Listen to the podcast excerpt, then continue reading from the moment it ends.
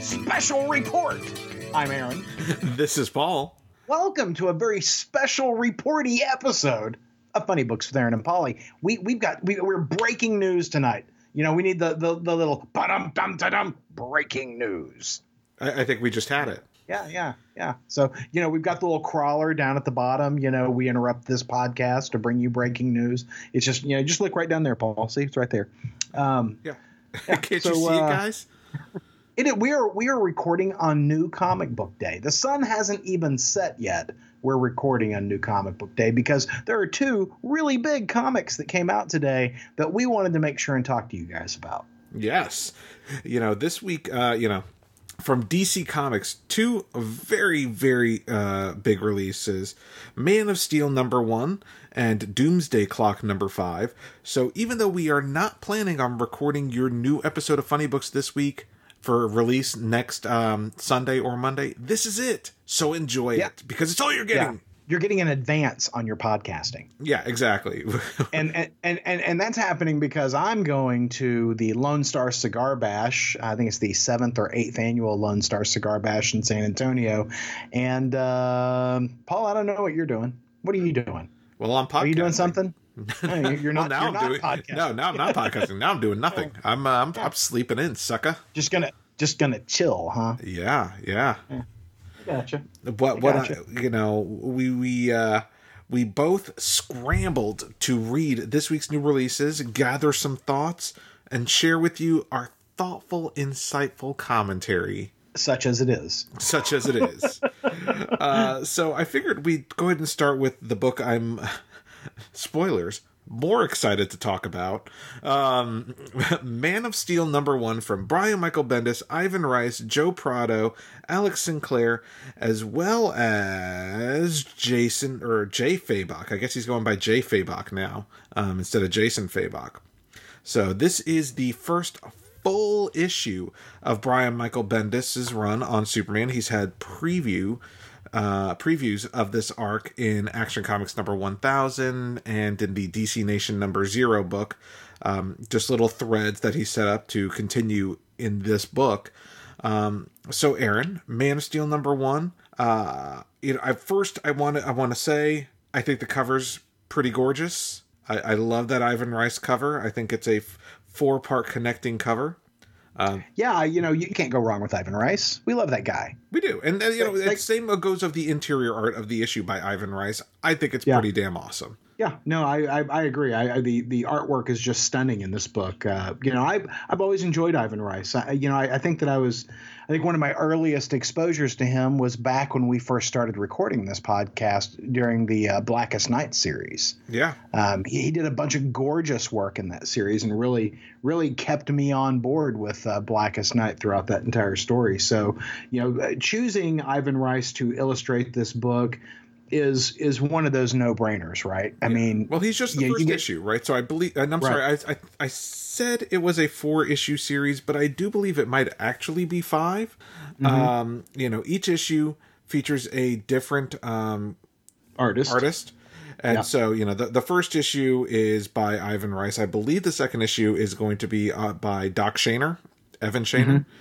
Mm-hmm. Um, so but you know, uh, well, and I should clarify. I think Jason Fabok has a couple of pages, like backup pages, in each. He issue. does. Yeah, yeah. I I, just, I think I think the book is stunning, and you know, also stunning, Paul.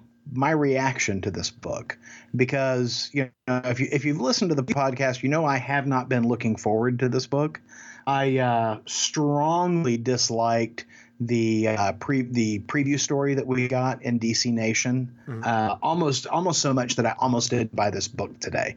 Um, but I was like, ah, you know, you got to try it. I mean, I was I was prepared to hate this book, so much so that I was already working on one-liners for how much I hated this book.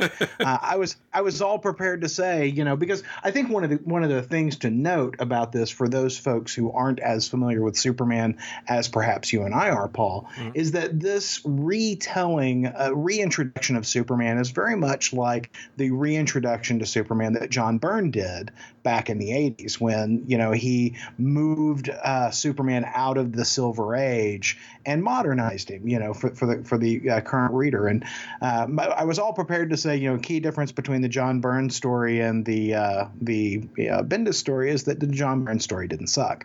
However, I can't actually say that because I thought this was fantastic. I thought this was. Great. I enjoyed every. Yeah, I, I, enjoyed everything about this book. Now I want. Um, I, I, I, I don't know. Well, you go first. Okay. Um, I was very concerned about some things that the uh, preview story suggested.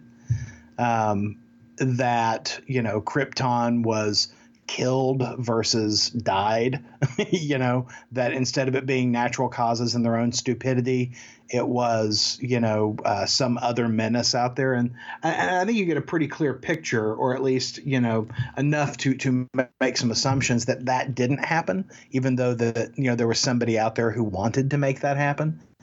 Um, I, I enjoyed, I enjoyed some of the small moments with Superman just being super right where he's hearing things across town he's got this this wonderful inner mono- monologue about how he's listening to a girl sing a song to her best friend and how her voice cracks in all the right places uh, and that it might be the most beautiful thing he's ever heard.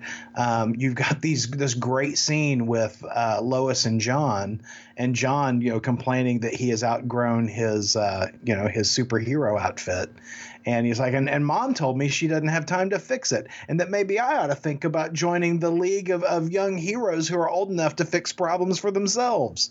I thought all of that was hysterical. Yeah. Um, I, I, I like his take on Superman so far. I, I am very optimistic now about where this series is going to go because I didn't hate this book at all. And again, I was predis- predisposed to hating this book.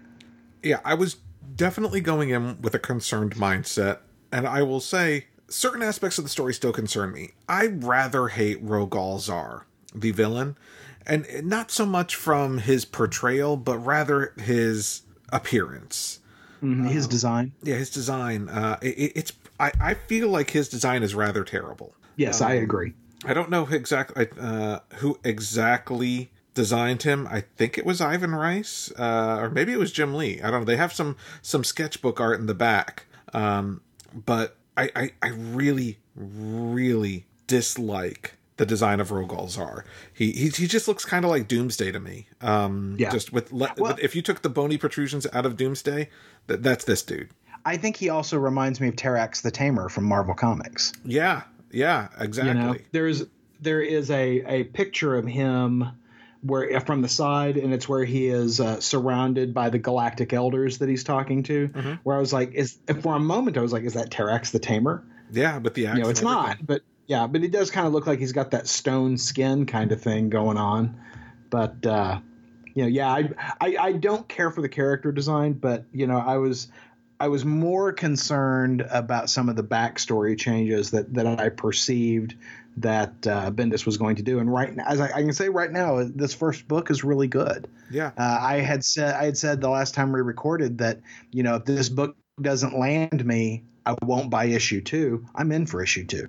Absolutely, and you know I think and I, gotta, I like. Oh, go ahead. Well, I got to say, another one of that just uh, cracked me up is that you know he's carrying off the two bad guys Superman is. Uh, and you know the, the guy's like, "Don't drop me, man!" And the Superman says, "I don't do that." He goes, "Batman does it all the time." He's like, "Yeah, I know, but when Batman does it, it's funny." Uh, I, I, I think I, I, think what I like about this book, and I think one of the things that I was concerned about, is that the Action Comics and DC Nation previews gave me no indication of how Bendis actually writes Superman.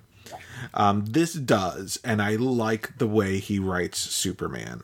Um, I also appreciate the fact that it is not a retelling of the origin, and maybe we'll get there um, as part of the series. But this is, you know, this is modern times. You've got Jonathan Kent, and clearly they're setting up for why Jonathan and Lois are missing. Um, but you know, we we are he he is taking the current state. He's not like just going back and uh, you know, we're not getting another reboot here. Right. Um, so I, I, like it. I like that he's setting up new things, new characters, new mysteries, and um, the you know his strength is his dialogue, and uh, the dialogue is very strong in this book. Yeah, And you know, another one of his strengths is heroes eating, and we don't see any of that in this book. Not yet. Not yet. so something to look forward to in issue two. Yes. So I liked it. I thought it was a real strong opening. I'm I'm I am eager to see where this goes. Uh, as am I. Now, a book that I'm struggling to find eagerness for is Doomsday Clock. You didn't like this issue. Here's the thing. I have I like Doomsday Clock. I like Doomsday Clock so far. I like the story that it's telling. I love the gorgeous Gary Frank art. I think it is too methodical for its own good. Um, I think the the way Geoff Johns is writing this book, he you know he is he's trying to go full Alan Moore with it, and Yeah. I find that because of that, the urgency, the emotional investment, I don't have it. I, I, I think it's got cool scenes. I think it's got great art. I think it's very interesting. I have no emotional investment in this book. I think one of my problems with the book is you know the delay from issue to issue. Mhm. So it's it's it's difficult for me to get back into the story. I mean, I found myself going, okay, now where were we last time? You know, we're only five issues in. I shouldn't have a problem remembering where we are, except that it's been two months since the last issue. Yeah. longer, three. Um, and and so I mean th- that's an issue for me. Um, I f- I did not read Watchmen issue to issue when it first came out. I read like one or two issues, and I'm like, I don't know about this. I wasn't really grooving to the pirate storyline, Yeah. and I picked it up in trade shortly after it first came out in trade, and I loved it. You know, and and you know, the original Watchmen is very much a book that you have to throw yourself into and just you know sort of digest the entire and I'll, I'll, I'll, use, I'll use a word that I don't usually apply to uh, comics and trade paperbacks. You have to really regard it as a novel. Yeah. Not just a graphic novel, but a novel. It is a deep story told on many layers. I feel like that's what Geoff Johns is getting to here, and I'm picking up some of that. But I don't think that the strength of the story he's telling, much like Alan Moore's story, is in the individual issues. I think that it's it will actually be when it's all compiled. And you and you and I say that about a lot of different books. Yeah. Um, but I think that's probably really true here. Like, for instance, I find myself really weary of the television uh, story that's going on. You know, the old the old movie, the old spy movie or mystery movie that's on TV Yeah. that we the- keep getting snippets of.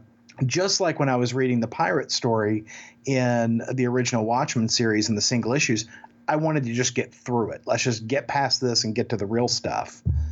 And then I did really grew to appreciate the pirate story when it was all collected. I think that's going to be the same story here. I You know, agree. I'm just like I'm just like, ugh, God, can we get to back to Batman? Yeah. you know. I am sure I will But I- I- appreciate I it reading say- it in bulk. Yes, I, I, I agree with you. I, I think, you know, we, we are clearly building something big in the next issue. But I feel like I say that every issue, right? Every issue ends with some stellar cliffhanger, Mm-hmm. and then like the the next issue, I'm not feeling.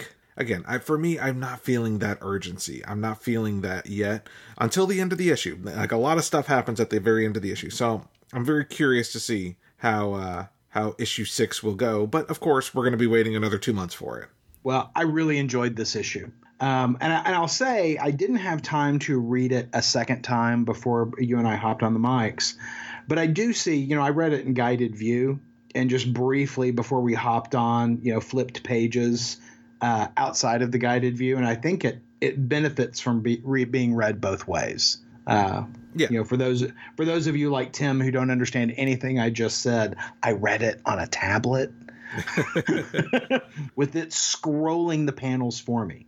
Um, but you know, when you look at the way the pages are crafted, again, very much aping that original Dave Gibbons style from uh, uh, from the original Watchmen. You know, it's told in that nine panel format for most of the pages, and those panels really. Uh, each page is, is just so crafted to tell an entire scene. Um, I, I really do enjoy the Gary Frank's take on how to uh, lay out this comic. Really strong performance from Gary Frank, and I understand why he's taking the extra time. Yeah. You know, because It is well executed. And I got to say, you know, normally I can read a comic in anywhere between 10 and 15 minutes, you know, your standard 22 page comic.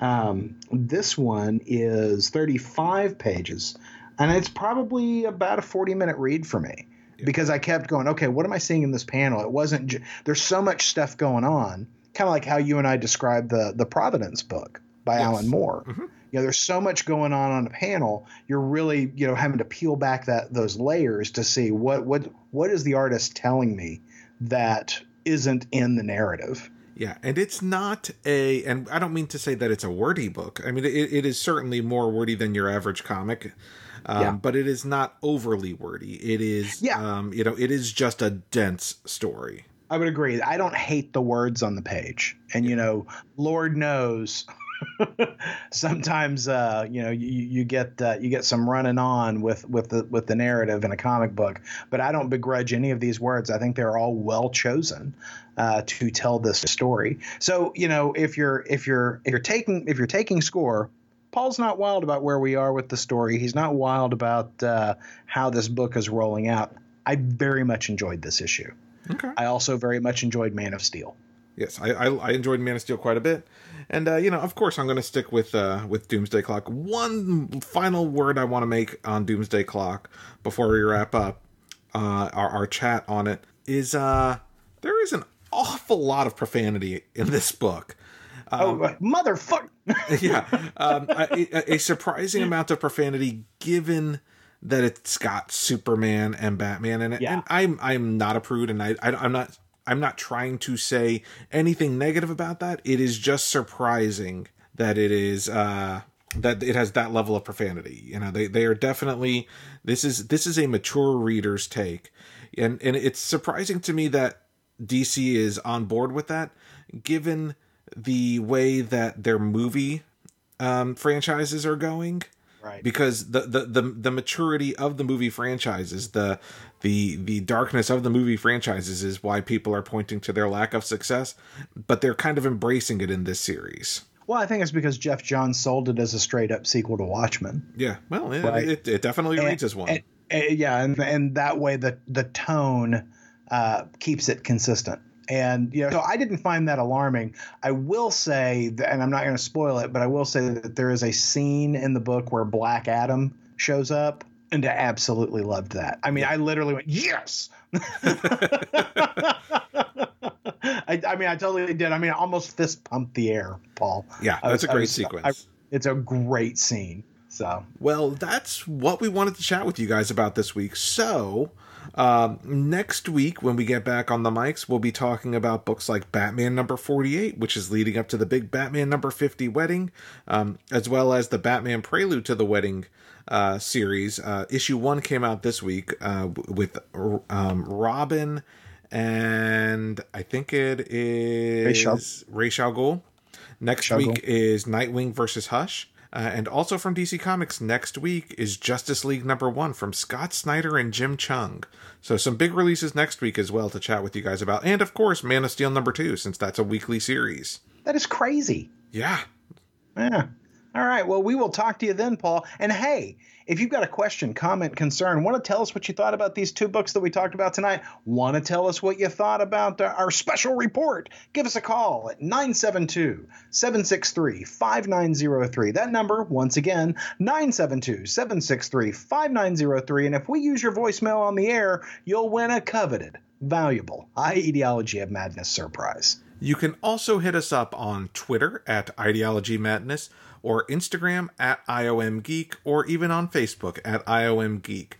And uh, we'd love to hear your feedback on on these types of brief episodes that talk about these you know big important books um, and anything else you just want to chat with us about little episodes about big books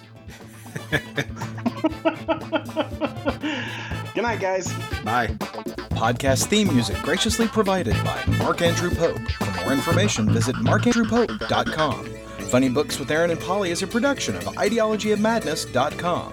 No Spider Man clones were harmed in the production of this podcast.